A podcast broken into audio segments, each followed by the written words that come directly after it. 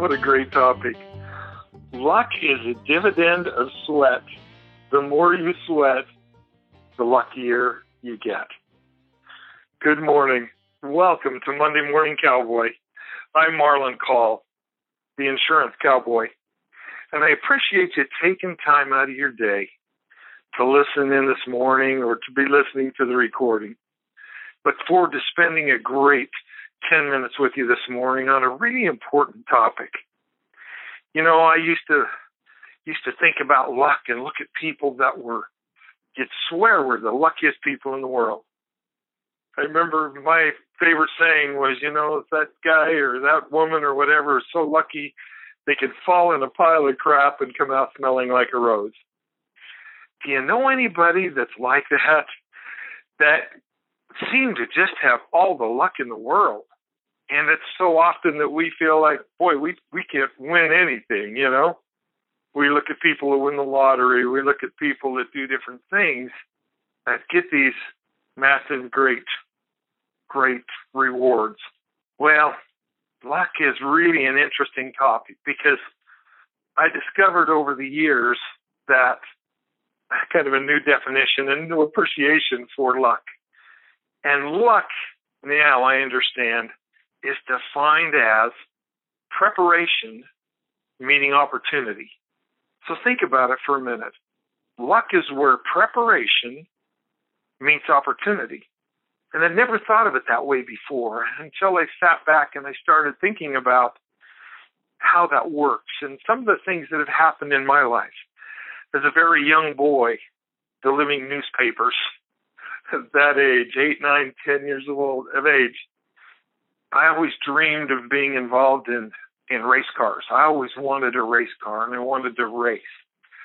There was a movie that came out called Grand Prix that came out in the theater and the new thing at that point in time. I'm going to date myself here, so but it had a big surround screen, big big beveled screen. And I went several times can't even remember how many times I went to see that movie in that big round screen because you felt like you were right there. So I developed this real desire and this passion to be involved in race cars, to drive to, to race. And that existed all throughout my life. My uncle in Idaho raced. As I grew up and got older, I always wanted to race. Had no money to spend or time to spend on cars and that sort of a thing. But you know what? As I got older and got into the concrete business, that dream never went away. But I always kept my eye on the ball, so to speak, um, to use a baseball term. And I was fortunate enough to stumble across a gentleman that, that had an off road race car that he was looking to sell to build his custom home. And it was a match made in heaven. It was a perfect opportunity for me to trade some labor in doing his concrete work, which is a business I was in at the time, to for that car. And before long, I found myself racing and kind of have for many, many years after that. You know, they say that you get what you focus on. So I want to talk a little bit more about preparation. You know, preparation is so vitally important. We said before that the details and the success of anything is in the preparation. I've got a friend of mine that paints cars. And he told me once, he said, you know, because I'm always intrigued with what it took to paint a car. And he said, Marlon, the details or the perfection, the way to get the best paint job possible, all has to do with the preparation. Think about things in your own life, and you can relate to that, I'm sure. That it's the preparation that makes things succeed. So, what I want to talk about real quick is is what we need to do when we prepare for this kind of stuff. We need to think ahead of what we want and try and be prepared when opportunity comes our way. I was kind of touched by a, a story that I read about a young soccer, I'm sorry, young rugby team in South Wales. You know, they had a problem in this particular part of the town. They had a they had a real image problem. It wasn't a great part of town. The there was a very large unemployment rate amongst the youth in the area. But they had a local rugby club that over the years had become very well known for creating their own luck. They created some things. The coach recognized the need for this rugby team to stand out. And that in order to recruit players and get better players and keep building their program, they needed to be more visible. They needed to achieve their goals and and get sponsors and get support from the community, which tip wasn't typical. They set about creating an innovative campaign to promote the club.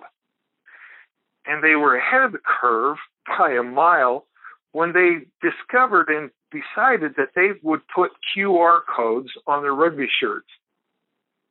Now, I believe most of you know what a QR code is. But for those of you that don't, it's that square black symbol that you see on a lot of business cards and a lot of businesses, which when you scan that, it gives you all the information about that company.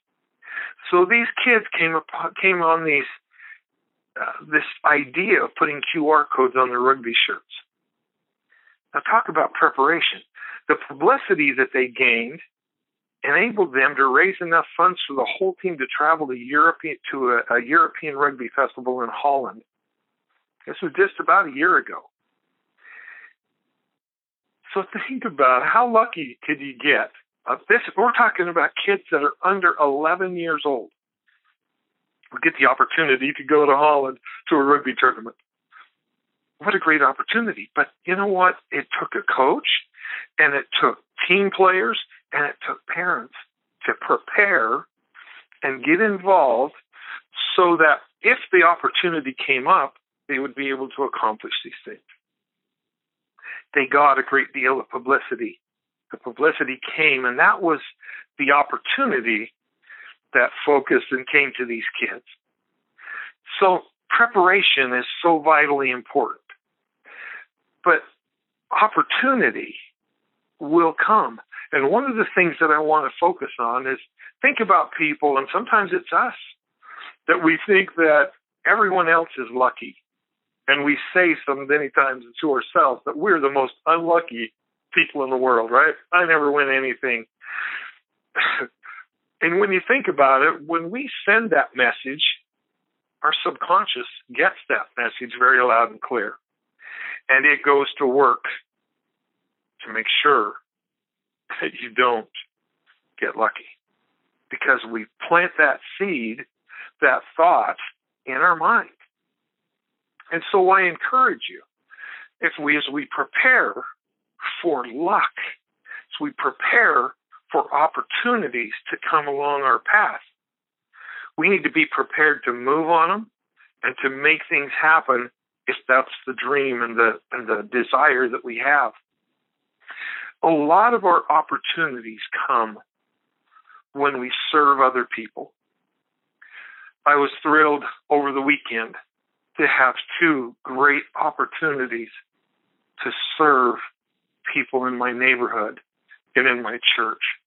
And I'm so grateful that I had that opportunity to serve them.